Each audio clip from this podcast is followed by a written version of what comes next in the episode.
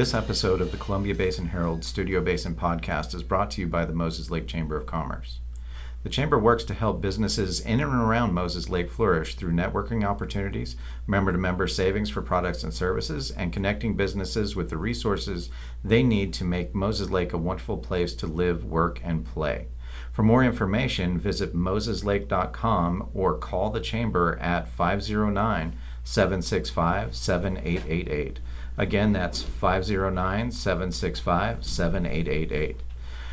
Hello, listeners. My name is Rob Miller. I'm the managing editor at the Columbia Basin Herald, and with me today are Charles Featherstone, our senior reporter. Hello, everybody. And Ian Bivona, our sports reporter. Um, we have a couple of things we want to talk about today. Uh, first thing is going to be uh, some fires going on in Soak Lake. Um, there have been uh, multiple fires around the area of Uh, Uh, Sixth Avenue. There's a over by S R twenty-eight. There's been um, at least three fires over there now, and folks are concerned. The uh, fire department uh, is thinking that they're they've been set by someone intentionally. Um, and then, in addition to that, uh, there was another fire just last night, Thursday evening, uh, just off the highway uh, out there. Um, and they're not sure if all four of those are connected or not. It's kind of odd that you know they've got these fires starting in the same location. You know, uh, we've had four fires in just less than two weeks now, and so uh, they're a little bit concerned, and they're asking the public if they see anyone suspicious in that area uh, to go ahead and give them a call and report that. The Soap Lake Police Department is investigating it, and you can reach them at five oh nine, two four six, one one two two. Um, but that's what we're going to cover for serious news. Otherwise, we're going to talk about the play part of making Moses Lake a wonderful place to live, work, and play. Um, so both of you have been out at the fair for the last few days, uh, checking things out. I know we've had a uh, demolition derby out there. Um, in addition to that, we've also had uh, first night of the rodeo was last night. I know, Ian, you were out there covering it. And of course, um, what would the fair be if we didn't have F F A and four H kids out there showing uh, their animals that they've raised? But that's looking a little bit different different this year, isn't it, Charles? Can you tell us a little bit about that? Well, it's mostly normal, but because of the avian flu, we weren't able to have a live in-bird. I'm going to use in-bird because the people were all there. We're not able to have a live in-bird poultry show. So the judge came in, and the kids were there, and they had they had photos, and some kids were used were, were asked to display their photos of their birds, and some were not. And then they had stuffed chickens. They had stuffed chickens, and they were supposed to demonstrate a little bit the parts of the bird and how they would look for things like mites and whether your bird was sick. It was a little absurd, um, and I think everybody appreciated the absurdity, but they also understood that this was important. I mean, one of the things the judge did grill several of the kids about was about avian influenza, and how do you know if your birds have avian influenza and whatnot. So, okay. so, uh, but it, it it is a fairly normal fair uh, from the standpoint of, you know, we, we think of the, the world in terms of fair twenty nineteen, and then we had COVID. So, uh, but we've had rabbits out there, even with the rabbit disease. They did not recommend cancellation of the rabbit portion. So there were rabbits being judged, and there were pigs being judged, and goats, and sheep, and cows, and horses as well. So it's been a very, very busy. Okay. Well, and I know we've had coverage about it. It's hot out there, it's too. Hot. So um, we've had uh, kids out there spraying pigs down with water to help them stay cool and comfortable, and, and that kind of thing. Um, you know, what do you what do y'all think about, uh, as far as it goes, how is the fair food this year? It's pretty good. I gave it a try yesterday. Um, I've never been to a fair really before. I didn't grow up in a place where those are really uh, common, so it was quite the uh, experience for me there. Okay, but well, I'm definitely enjoying it a lot. Well, and you're coming over to us from the, the greater D C area, right? Yeah. So um, coming over here, it, you know, we're up in the Pacific Northwest. You know, fairs are a way of life for a lot of communities up here. Um, what was your first impression walking in the gate? Um, that it really does look like it does in like movies and T V. That's kind of what I had my uh, first impressions on from just, you know, watching T V shows and the big county fair that goes on. But it was cool, you know. Uh, a lot of people, smiling faces, walking away with their prizes. um, their corn dogs and everything like that too. Um, so I'm definitely looking forward to spending the rest of the weekend there, uh, covering the rodeo as well. Well, I've never been unhappy when I have a corn dog or a funnel cake in my hand, so yeah. um, I totally I, get that. I, I go for the, the, the Jordanian guy who sells the gyro. Um, that's the only time we get that kind of food here in Moses Lakes is when he comes to the fair. So I, that's I make a beeline for for for his place. Yeah, every well, fair. Well, and I, I remember being stationed in Germany. Go, going out for a gyro um, or uh, what we called a doner kebab was.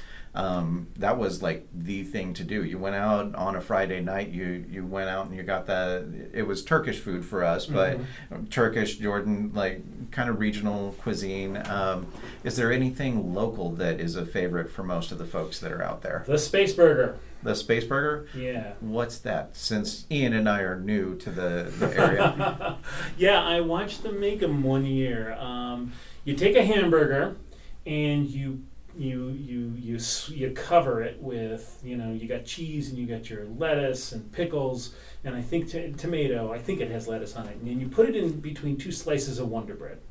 And then you take that bread and you put it in a, basically a press cooker, kind of a fryer, toaster oven, but you hold it down so that it curves both sides of that, both sides of the bread, and then you pop it up, you cut the crusts off, and you have this round bread-packed burger that looks like a flying saucer. And I think you got Thousand Island dressing on this as well. So yeah. Okay, well, they're popular. They're hugely popular. One year, not long after I got here, I think it may have been twenty eighteen or twenty nineteen, they did a day of Space Burgers in the spring, and there were lots of people there who came for their Space Burgers. Okay. Well, I, I may have to stop out at the you fair at, at some out. point. Yes, absolutely. Uh, just to see them, um, of course, just just to see how they're made. To, Line's to get some. Always long on the Space Burgers. Okay. Um, but uh, how, you know, moving over there, like, what it, what are the some of the bigger attractions at the fair this year that y'all have seen out there? Well, I was Besides the, the food. Besides the food, of course. It's a big part. But I was at the rodeo last night, and that was definitely a packed house. And then earlier, the last couple of days, there was the demolition derby as well. Um, first time at a rodeo, that was a lot of fun as well, uh, watching all those competitions. Yeah, well, and I I know there there's also, with the derby, they also had like the Power Wheels Derby out there, and we've got a feature on that coming out in the paper uh, this coming, what is it, uh, Monday. It will be in our lifestyle section, and you can see the kiddos out there. They're running around. They've got spiky helmets, and they're all sorts of gleefully smashing into each other in Power Wheels cars. It made me kind of want you know, to get an adult Power Wheels, but uh, I'm not sure my wife's going to allow me to get that side-by-side I've been craving for, you know, ever since I moved up here to hit the dunes on. Um, but, uh, you know, let's move into sports in just a second. Um, and the sports section of uh, this uh, podcast is brought to you by the readers of the Columbia Basin Herald. Uh, the Herald serves the entirety of Grant and Adams counties in central and eastern Washington, which has strong traditions in agriculture, industry, and taking care of one another. The Columbia Basin Herald is grateful to our readers for their support and to our advertisers who support our efforts to keep the communities we serve informed. And of course, the fair is all about agriculture and rodeo, um, like you were saying. What what came out with the rodeo last night? That was the first night of competition, is that right? Yes, so Thursday night, last night was the first night of rodeo competition at the Moses Lake Roundup. And they had eight events, uh, ranging from, you know, bareback riding all the way to bull riding. So that was a lot of fun to see. Big packed house there at the uh, rodeo arena. Everyone was kind of cheering, letting all the riders hear it. And it was pretty cool. That they actually had riders from around the world. There were riders from up in Canada. There was a guy from Australia. Um, and then, you know, you got local guys. There was a couple guys from Soap Lake and Moses Lake, and then over more west in Ellensburg and a couple places as well. But that was pretty cool to see. Um, going into results a little bit, in the bareback riding, Bill Tudor won that event with seventy-four points on Thursday. And team roping, the team of Stanley and Campbell, they finished in sixteen and a half seconds. And then the saddle bronc, Dawson Hay, won with eighty-seven points. It's a pretty high score. And then in the women's breakaway roping, Shayla Curran won in two and a half seconds. It's where they release a steer and they have to quickly get it. So doing that in two and a half seconds, that's pretty impressive. Yep. And then tie-down roping, John Douch won in eight point three seconds. He came out super fast. I mean, he was came out, jumped off his horse, and then had that little steer wrapped up real quick. And then in the barrel racing, Leslie Smialga won in seventeen point three seconds. And in bull riding, Caleb McMillan won with eighty-three points. The only one I don't have results for is uh, one of the other events, and that'll be updated on our website as well. Okay. And then a uh, bit of a scary incident at the bull riding festival, or the bull riding event. There was uh, one of the participants, not a rider, but one of the people associated with Moses Lake Roundup, was actually hit by a bull, and they had to bring the ambulance out onto the arena and onto the course. Um, but he got out okay. Uh, they were announcing on the stadium that he had a broken femur, so hoping that he heals well. Ouch. Yeah, I can't imagine how that feels. Yeah, well, I'm not getting out there on the bull, and I have a lot of respect for the guys that'll go out there and do that. Uh, my brother did that when we were younger, and I think he almost gave my mom a heart attack a few times. So yeah. uh, it's definitely a challenging uh, sport to go out there, hold on, and make sure that you get out of the bull's way on time. on time um, and uh, you know thank you to the rodeo clowns that are out there taking care of the riders and making sure that everyone stays as safe as possible. Of course, uh, the rodeo wouldn't go off uh, as well as it is without y'all there. Um, so with that, um, what have we got going on in more traditional sports? Yeah, so uh, we'll start with pro sports. Uh, right now it's the first round of W N B A playoffs. The Seattle Storm are facing off against the Washington Mystics. They had their first game last night. Uh, Thursday night, it was a big back-and-forth game. The Mystics uh, came out victorious, winning eighty-six to eighty-three. You know, late in the game, they had some clutch free throws to seal that lead and uh, get capture the first game in that series. It's a best-of-three series, so, you know, the Storm play again on, went on Sunday. So if they win that, they'll be moving on in the playoffs. Uh, but if they lose, they have to travel across the country to D C later in the week. I believe that game would be on Tuesday, if necessary, though. So they play it Sunday at one.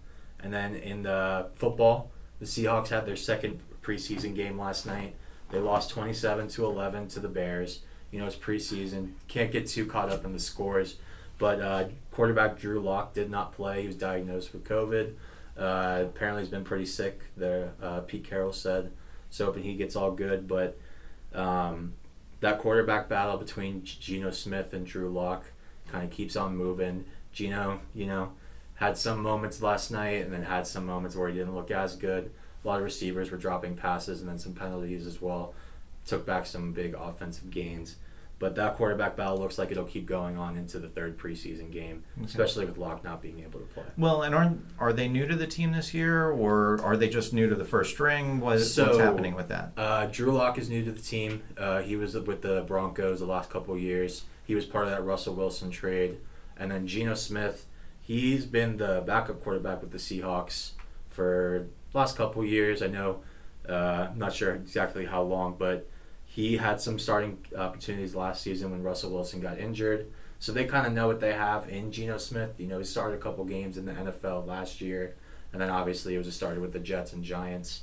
But what they really want to see is Drew Locke. They want to see what they have in him, especially after he didn't start as many games last year.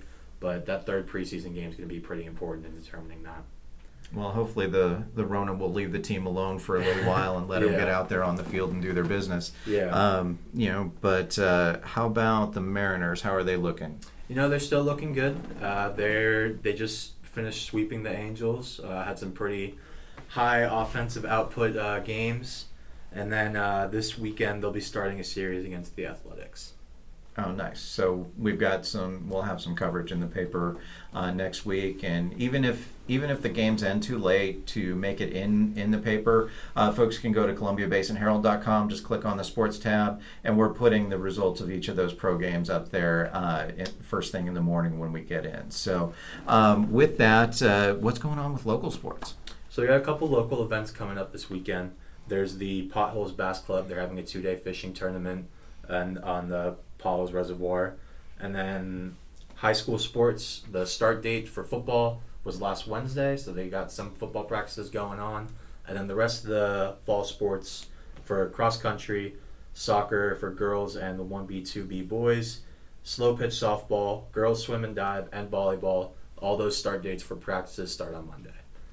Nice. So the kids are getting warmed up and ready to go and get out there. And uh, it sounds like you're going to be having a much busier schedule than you have over the summer. But, um, you know, one of the things uh, that we're working on is the Gridiron Guide. Can you tell folks a little bit about that and, you know, how's that shaping up right now? Yeah. So for the Gridiron Guide, we're going to have uh, coverage of the local high school football teams. That'll be out, I believe, the week that games start. Um, not one hundred percent sure.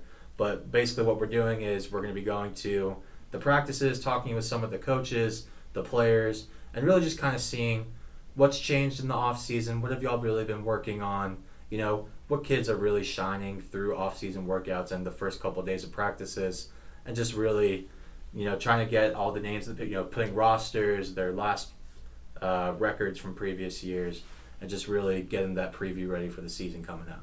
Okay, and that that issue is actually, we're going to put out a separate section that's all football, and that's coming out the last last day of the month on on the thirty-first of August. Um, so we're we're working on getting all that put together. We'll have rosters, schedules, all that kind of thing for folks to pick up. Uh, so you can grab that. It'll be included for just a buck with the uh, your copy of the Columbia Basin Herald that you pick up, or if you're a subscriber, it'll be delivered straight to your home. Uh, that's going to wrap up the Studio Basin podcast for this week.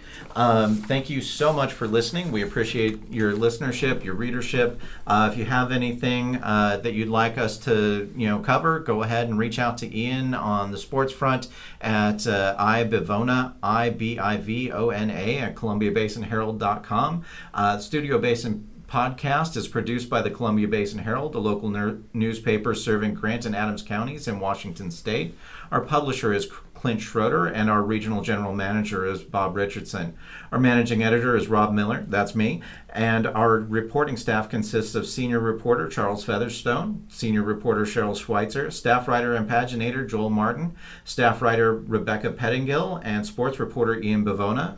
Uh, the Columbia Basin Herald is published five days a week in print and online. The paper's website is w w w dot columbia basin herald dot com. To provide feedback on the paper or the podcast, please email us at editor at columbia basin herald dot com. Thank you for listening, and take care of yourself out there.